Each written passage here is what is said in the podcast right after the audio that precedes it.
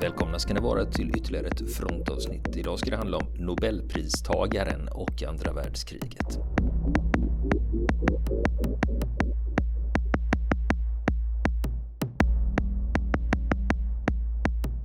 Ja du Niklas, nu är vi tillbaks till Heinrich Böll.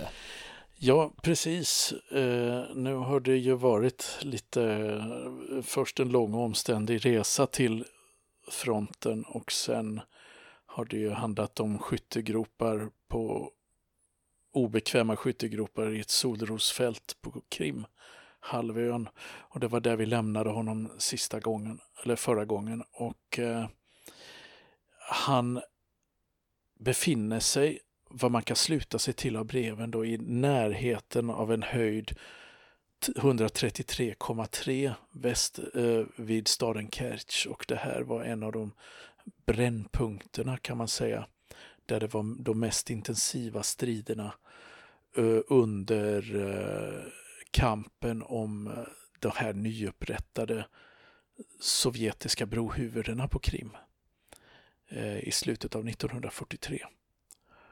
Och eh, jag har ju fortsatt översätta några, ytterligare några fältpostbrev här så vi ska, vi ska i det här avsnittet täcka in själva slutet av hans vistelse på Krim och vad som hände. Och han skriver då, eh, alla de här breven då, de är riktade till hans fru Anne Marie Böll eh, hemma i Köln i västra Tyskland. Och han skriver den 26 november 1943 att idag är det exakt 15 dagar sedan jag sent på kvällen kom till det här solrosfältet, trött och eländig, efter en äventyrlig flygresa över Svarta havet, efter en eländig järnvägsresa och en marsch som sedan förde oss hit. Det är otroligt att jag redan har legat så länge här på den här platsen.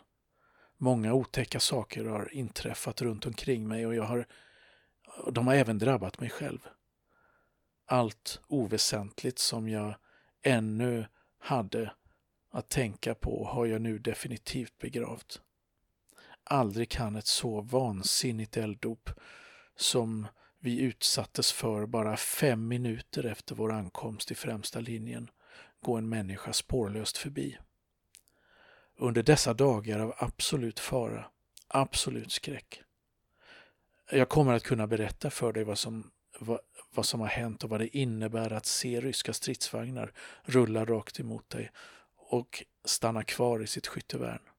Vad det innebär att bli bokstavligt talat översållad av eld och stål. Jag befinner mig sedan åtta dagar tillbaka tillsammans med en löjtnant i gropen och vi har lärt känna varandra väl. Eh, vår grop har under tiden byggts om till ett helt regntät bunker där vi sitter skönt och även kan ligga ner några timmar då och då. Dagtid får vi förvisso inte låta oss slumra till. Idag har det förekommit allehanda överraskningar. Jag har fått en underbar konjak, choklad, vaxljus och var och en ett litet fotogenkök på vilket vi emellanåt kan värma det ständigt kalla kaffet och den ständigt kalla soppan. Även cigaretter fick vi några stycken. Och jag lider inte alls någon nöd.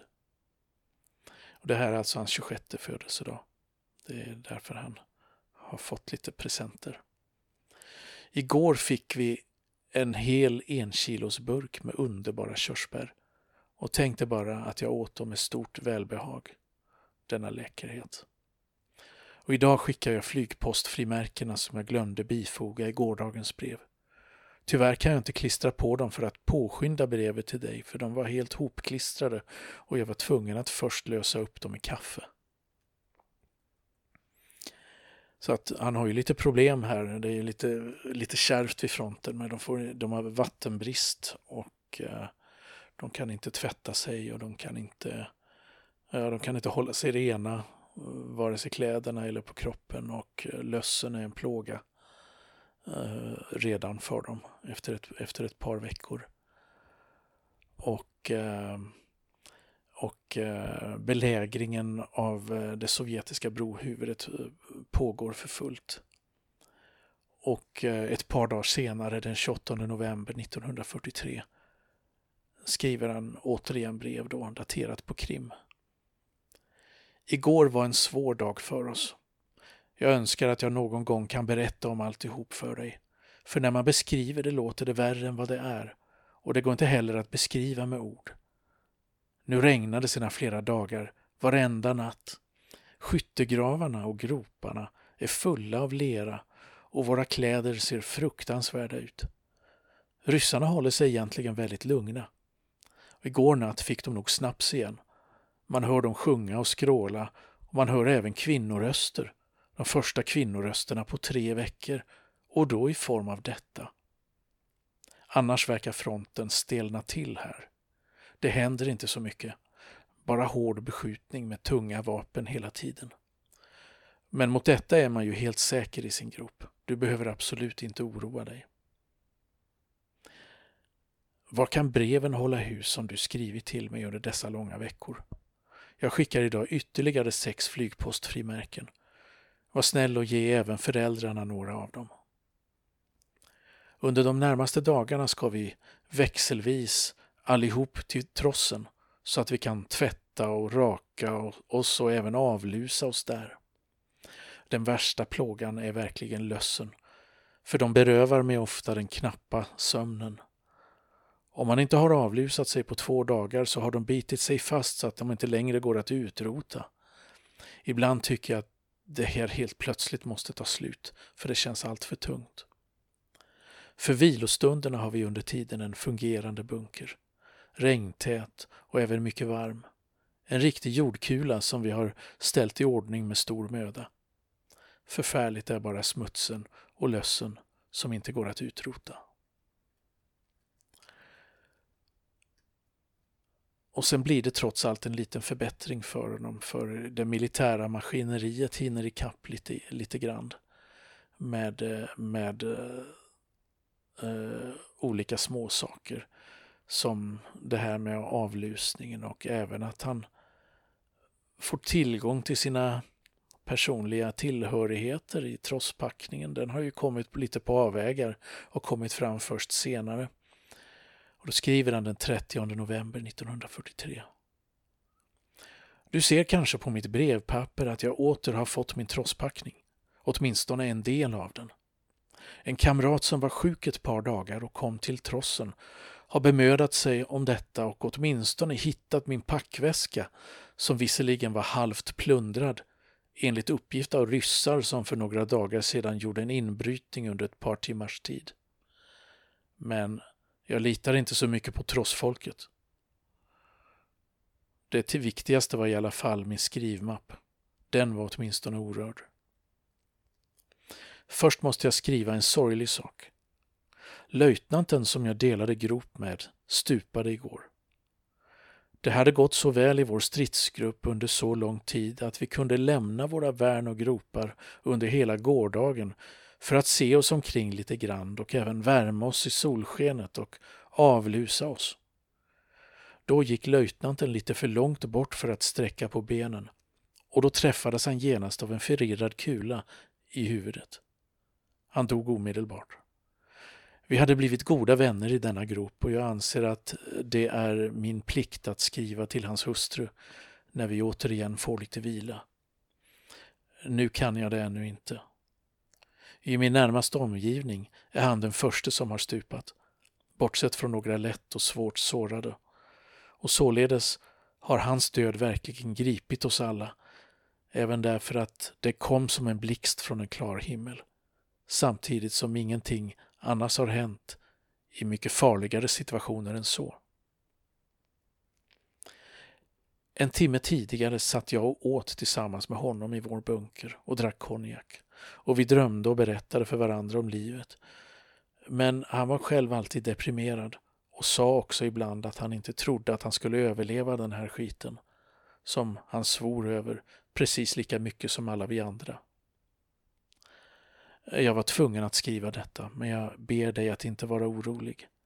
Här hos oss finns det bara en räddning och det är Gud. Och jag tror att jag kommer att överleva.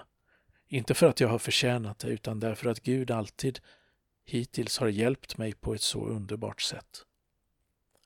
Därför är jag i grund och botten inte rädd, även om jag precis som alla andra har blivit oerhört orolig och nervös på grund av beskjutningen av alla handa vapen. När posten uteblir en lång tid så tänk på att vi endast har kontakt med omvärlden per flygplan. Och då låter man ibland posten vänta. Någon gång måste ju detta vansinniga krig ta slut. Även om det verkar som om det vore oändligt. Där jag nu har kastats in i östfrontens fasor tänker jag nu ofta på hur oändligt tacksam jag måste vara för att jag fick ligga så länge vid den lugna fronten vid Engelska kanalen. Somliga av våra kamrater här har varit på östfronten ända sedan första dagen. Så att ni för övrigt vet var någonstans jag befinner mig.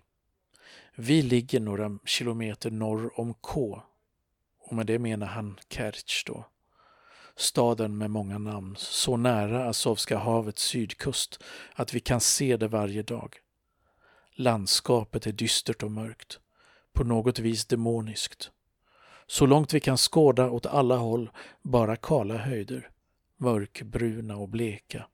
Inte ett hus, inte ett träd, inga andra människor än ryssarnas mörka, väl påpälsade gestalter och vi själva smutsiga, helt nerskitade och trötta. I mörkret igår kväll reste sig plötsligt en gestalt framför vår linje. Gestalten sprang allt fortare eftersom han blev beskjuten bakifrån och även framifrån från vår kulspruta. Sedan slutade vi skjuta eftersom det var en ensam person som snabbt skyndade emot oss. Vi tog emot honom. En rysk desertör som visade sig vara en listig liten kalmuckkar som jag sedan beskådade i bunkerns ljus. En riktig hunner med en liten krumbent ryttarfigur. Tyvärr kunde vi inte förstå hans sprudlande, kvittrande prat. Hur som helst kunde man tydligt avläsa i hans ansikte att han inte längre hade haft lust att slåss och att hans kamrater inte heller längre hade lust. Även om det inte tjänar något till tröstar detta oss en smula. Han förde sedan bakåt och lättade förmodligen sitt hjärta hos tolken. Tiden passerar rasande fort. Jag pratar med dig här som om allt vore lugnt, nästan som i det fredliga Frankrike. Och det bevisar för dig att det inte är så farligt hos oss.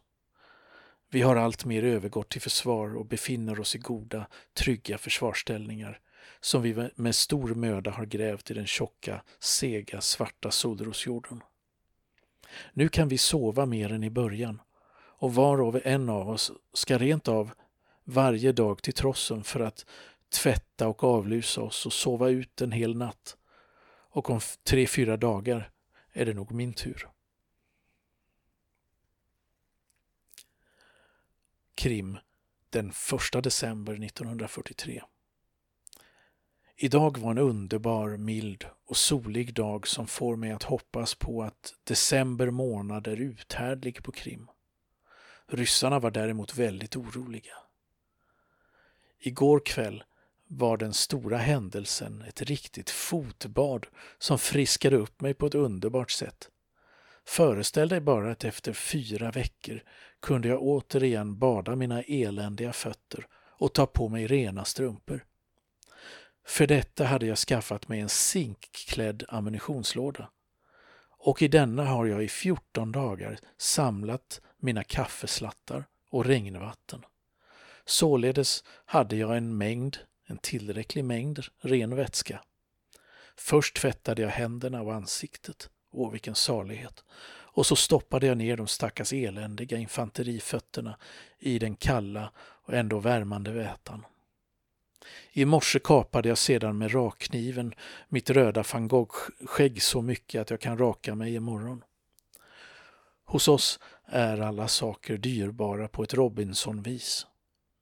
Vet du att din farfars kniv och din farmors portmonnä har blivit mina dyrbaraste ägodelar? Kniven är mitt enda värdefulla täljverktyg och portmonnän tjänar som behållare för tändstickor som är värdefullare än guld. Röka har jag sedan länge så mycket av att jag ber dig ge alla tobaksvaror till Fips istället. Paket kommer ju hur som helst inte fram till oss. Nu har jag det också bättre, det vill säga jag är rapportkar hos en fältvävel som ersätter vår stupade löjtnant. Därför måste jag ofta ut nattetid. Men jag kan ju stanna i bunkern den mesta delen av tiden och behöver bara stå vakt på dagtid. Framförallt behöver jag inte längre kura hela natten i skyttegropen i regn och kyla. Det är en otrolig lättnad. Jag tycker det verkar som om vi har byggt en riktig försvarsställning här och att vi kommer att fira jul här i vår bunker. Och sen så blir det en helt annan ton i, i breven. För den, det dröjer till den 6 december 1943 tills han skriver igen, alltså det är fem dagar. Och eh, då är brevet plötsligt daterat i Odessa. Klockan tre på eftermiddagen den 2 december blev jag sårad. Det var ett litet splitter i skalpen. Ett lätt sår som är helt ofarligt och som jag tror en god anledning som skulle befria mig från det stora, stora eländet. Den fruktansvärda faran. Nu har jag i fyra dagar förts från samlingsplats till samlingsplats. Därefter flugit med junkern över Svarta havet. Fyra plågsamma dagar som tack och lov nu är förbi. Härifrån fortsätter jag definitivt till sjukhuset eller rent av till Tyskland. I varje fall kommer vi snart att ses igen. Så tänk på att det är min enda sysselsättning i detta eländiga kvarter. Att tänka på detta. Jag hoppas kunna skriva mer. När jag kommer till Tyskland skickar jag genast ett telegram. Och enligt Heinrich Bölls eh, personakt då hos Wehrmacht så fick han då ett, ett granatsplitter i huvudet och skickades till en förbandsplats då från kompaniets eh, samlingsplats för sårade. Så att det var första anhalten, det var 4-5 kilometer bakom fronten där han fick den första behandlingen. Du, en fråga där. Eh, jag vet alltid när vi nämner amerikanska soldater som har varit ute i krig så nämner vi ofta Purple Heart. Eh, hade tyskarna något motsvarande under andra världskriget? Ja, det hade man. Man hade, eh, man hade ett, eh, ett märke kan man säga snarare än en medalj. Det kallas för sårade-märket som var en oval, oval liten historia man satte på uniformsrocken som fanns i, i, i, olika valörer beroende på hur svårt eller hur många gånger man blivit sårad. Och, så, så, att det hade man och eh, det var inte många som fick eh, sårad utmärkelsen i guld. Eh, som var den högsta valören då. Eh, för att eh, då, jag kommer inte ihåg på rak arm, men det, det var mycket sällsynt att någon överlevde så länge. Eh, eller kunde återvända, i, återvända till fronten efter att ha blivit, eh, blivit hoplappad på sjukhus efter en allvarlig skada. Men ja, man hade ett, hade ett system då. I, i, US, I USA, Purple Heart är ju bara en medalj och den får man ju flera gånger istället om man har blivit sårad. Eh, samma medalj då, så man kan väl ha flera stycken om man har haft otur eller tur i oturen, vad man nu ska kalla det. Och, och så. Men, i, men i Tyskland så var det ett annat system med olika gradskillnader. Var det. Ehm, och han skriver sen då från ett sjukhus i Odessa då, den 8 december 1943, två dagar senare då, att det här är som en saga. Jag ligger i en vitbäddad säng har operationen, det vill säga avlägsnandet av resterna av det kvarvarande splittret bakom mig och mår ganska väl, så när som på en del normala smärtor. Nu är det sex dagar sedan jag blev sårad och jag hoppas vara i Tyskland om sex dagar. Om mitt första brev ännu inte har nått dig så ligger det till så här. Jag är sårad i huvudet men det är ofarligt, bara ytligt. Och förhoppningsvis är det alla ni andra friska och vid liv. Och några dagar efter detta så skickas han då till ett militärsjukhus 80 kilometer längre bak. Och han berättar då i ett annat brev att han när han blev eh, träffad av det här splittret så förlorade han medvetandet en stund och att han har fått lite nervryckningar av, eh, av den här skadan.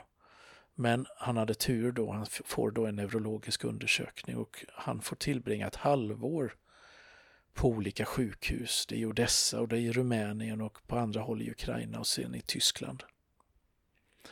Eh, till sommaren och sen är han tillbaka i eh, så att säga lättare, lättare tjänst på hemmafronten eh, Eh, under ytterligare några månader.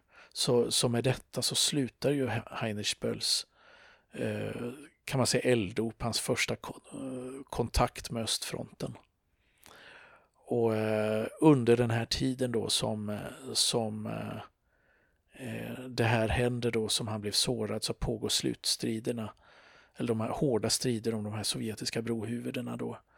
Eh, först det här lilla brohuvudet vid Eltigen där skenmanövern ägde rum. Där lyckades ryssarna förstärka det här brohuvudet med ytterligare ett regemente. Men de kunde inte tränga mer än två kilometer inåt land då.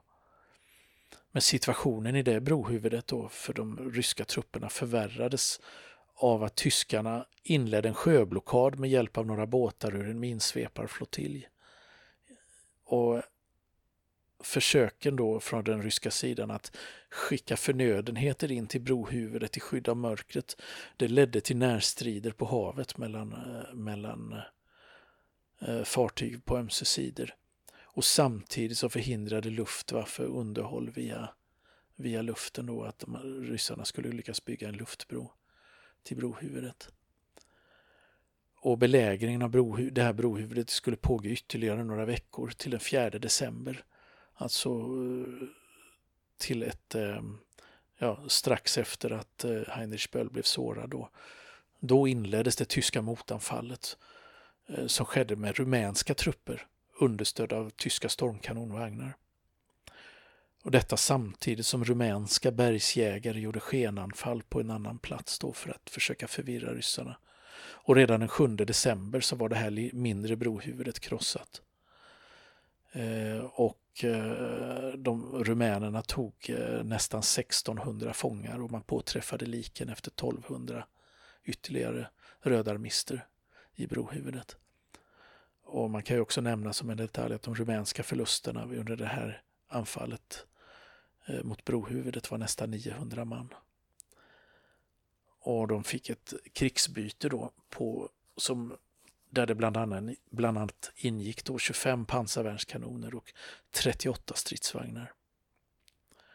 Och dessutom så lyckades dock 800 ryska soldater bryta sig ut ur det här brohuvudet, ta sig norrut på Kertjhalvön och ta sig ända fram till det andra stora brohuvudet vid Kertj, då, där det brohuvudet där Heinrich Böll hade eh, befunnit sig då, eh, mitt emot.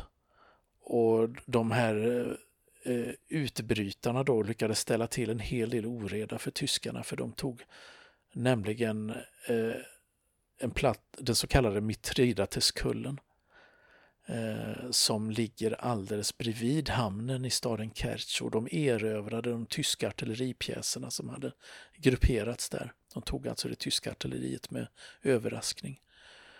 Och det fick eh, hela den tyska frontlinjen vid det här brohuvudet att tillfälligt vackla och det var nära att kollapsa under en tid då, men, men befälhavaren för 17 tyska armén reagerade snabbt och general Erwin Jennecke han gav order till en rumänsk bergsjägardivision att genomföra ett snabbt motanfall.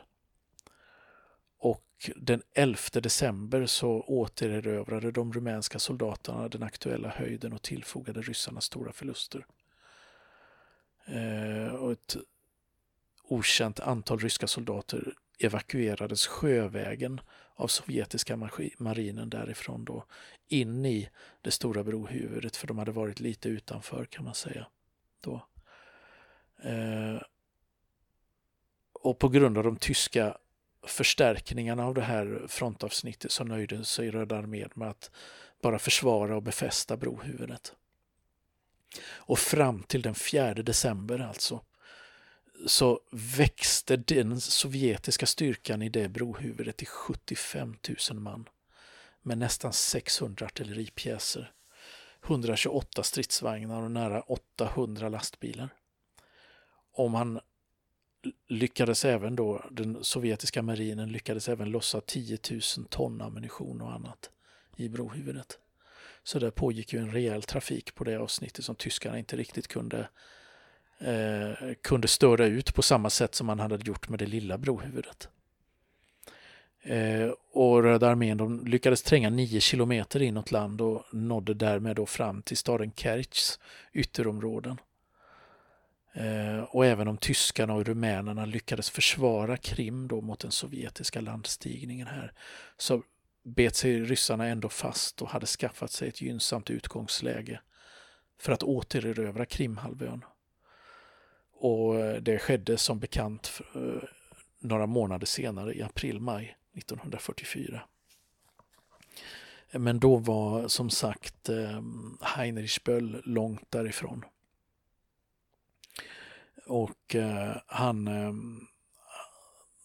då hade han så att säga slussats från det ena sjukhuset till det andra och eh, hade en betydligt lugnare tid efter detta. Och eh, ja, vad ska man säga mer? Det där är ju egentligen slutet på hans, hans frontupplevelser vid det tillfället och han, han kommer först i slutet av kriget, under krigets allra sista månader, återigen att skickas ut i, till fronten, men då till västfronten, för att försvara Tyskland mot, eh, mot amerikanerna. Och då blir han också tillfångatagen och han får tillbringa eh, ett antal månader i ett fångläger i Frankrike efter detta innan han sätts på fri fot.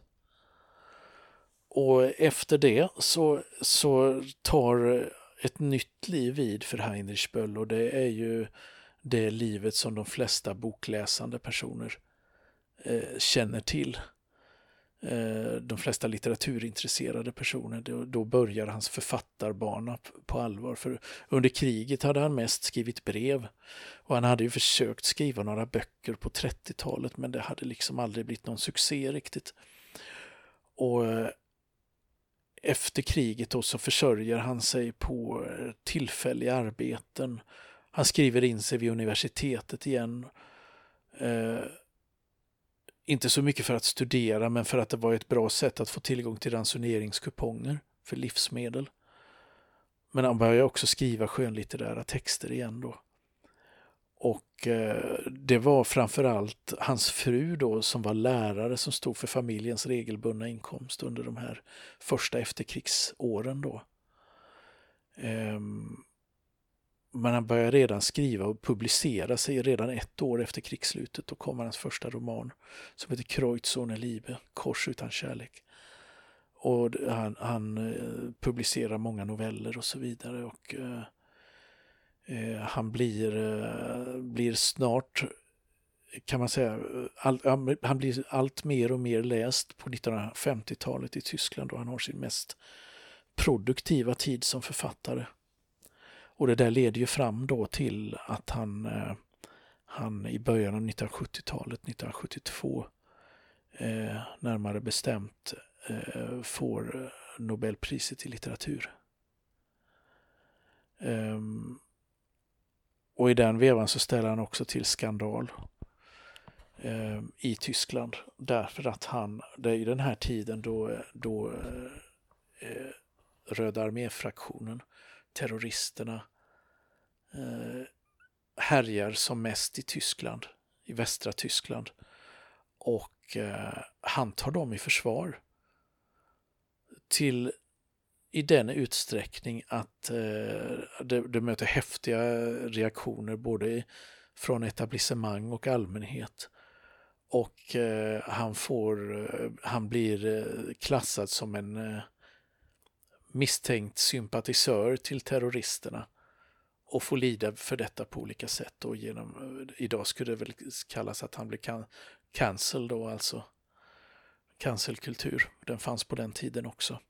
Att han, eh, han blir av med en massa framträdanden och eh, får svårt att eh, framträda eh, och så vidare. Och det görs alltså en husundersökning hemma hos honom av polisen därför att man misstänker att han till och med gömmer RAF-medlemmar som är på, på rymmen. Men, eh, men eh, som sagt, man hittar aldrig någonting som kan knyta, knyta eh, terroristerna till honom på något mer eh, handfast sätt. Så att säga. Mm, men det, det, måste man ju komma ihåg just när det gällde Rotarmé-fraktion att det var ju en, alltså det jag förstår att det var enormt kontroversiellt att ta ställning för dem. Det för var det enormt kontroversiellt, hat. jajamän. Och jajamän, och det var ju oerhört mycket politiskt våld från, från det hållet då på, på den tiden. Så att eh, det här var ju väldigt kontroversiellt i, i breda, breda folklager kan man säga. Detta. Och han, eh, han överlever i alla fall det här och blir, om man säger så, hans karriär överlever det här och han blir en eh, ganska framträdande eh, samhällsdebattör, ägnar sig till många till olika politis politiska problem i hemlandet. Och han kritiserar även länder i östblocket hårt som Polen och Sovjetunionen. Och hans hem, i hans hem så tar han, tar han emot Eh, ryska dissidentförfattare som Alexander Solzhenitsyn och Lev Kopelev. Som båda var Röda arméveteraner för övrigt. Eh, och där de då kunde sitta vid hans köksbord och, och prata om ditt och datt, mest litteratur och politik då, eh, några årtionden efter krigsslutet. Och eh, han, han avled sedan 1985 eh, i sitt hem i, eh, i eh, Langenbräuch utanför Köln. Eh, så att, ehm, och han är ju en, alltså en av de mest kända tyska författarna då med rötter i Västtyskland. Då. Och han, ehm, hans fältpostbrev här som vi har läst lite utdrag ur, de har ju alltså då, eh, de publicerades ju aldrig under hans livstid utan det skedde ju, skedde ju mer än 15 eh, år, ja, 17 år efter hans bortgång så gavs, gavs de ut i en samlingsvolym som inte har översatts till svenska då, utan den finns bara på tyska. Mm. Och enda sättet att ta del av dem på svenska det är att lyssna på fronten. Ja, just det. Så är det. Som sagt. Och eh, ja, han, han, har ju fortfarande då en, en, stark ställning då i det, alltså det litterära, litteraturhistoriska, eh, kan man säga, eh, scenen i, i, eh, i Tyskland då och det finns ju flera institutioner i samhället som har döpts efter honom. Det finns till exempel en tankesmedja som står de, det gröna partiet nära, nära i, eh, i uh, Tyskland då, som heter Heinrich Böll-stiftelsen. Och uh, ja, så så är det med detta. Och uh, man kan ju säga att man kan ju tillägga då i, i det här sammanhanget lite, lite off topic då att inte så långt ifrån ehm, platsen där Heinrich Böll stred på Krim så eh, utspelades en annan dramatisk historia. Ja, hur man nu säger det, på filmduken. Vet du vad jag talar om? Nej, det, nej, det här med andra världskriget och det på Krim, så mycket har jag begripit, men annars så nej. Ja, eller det är i alla fall nästan på Krim kan man säga, för det är i Kubanbrohuvudet på andra sidan eh, Krim, alltså där, där Putins bro går, eh, mellan fastlandet och Krimhalvön. Och det är ju Järnkorset, filmen. Sam Peckinpah 1977.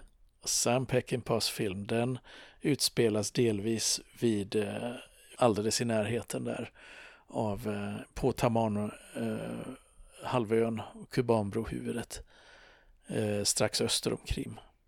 Ja, för jag har ju sett den flera gånger och jag vet att det är östfronten men det har liksom aldrig sagt mig någonting var den har utspelat sig. Ja, nej precis. Och jag ska ju säga det här att det här, det här var ju en sak som jag inte tänkte på utan det är ju en av våra kära lyssnare som har, har påmint oss om detta. Eh, att, det var, eh, att det faktiskt var där. Så att jag, jag fick ju faktiskt googla det för att se, kan det här stämma? Och det, det, gör, det gör det ju faktiskt. Gör det. Så det, det, ju, det tackar vi för det tipset. Och det, jag, jag, kommer faktiskt sätta mig och titta på den här filmen en gång till med de kommande dagarna med lite andra ögon när man vet då att det här var kuban som, eh, som eh, korpral Steiner, Rolf Steiner hamnar vid. Eh, så att, ja, det är ju lite, lite, ja, ska man säga kul? Intressant i alla fall. Är det. Ja, absolut, nu blir jag också mm. sugen. Ja, precis. Det finns alltid tid att titta på järnkorset. Gör det.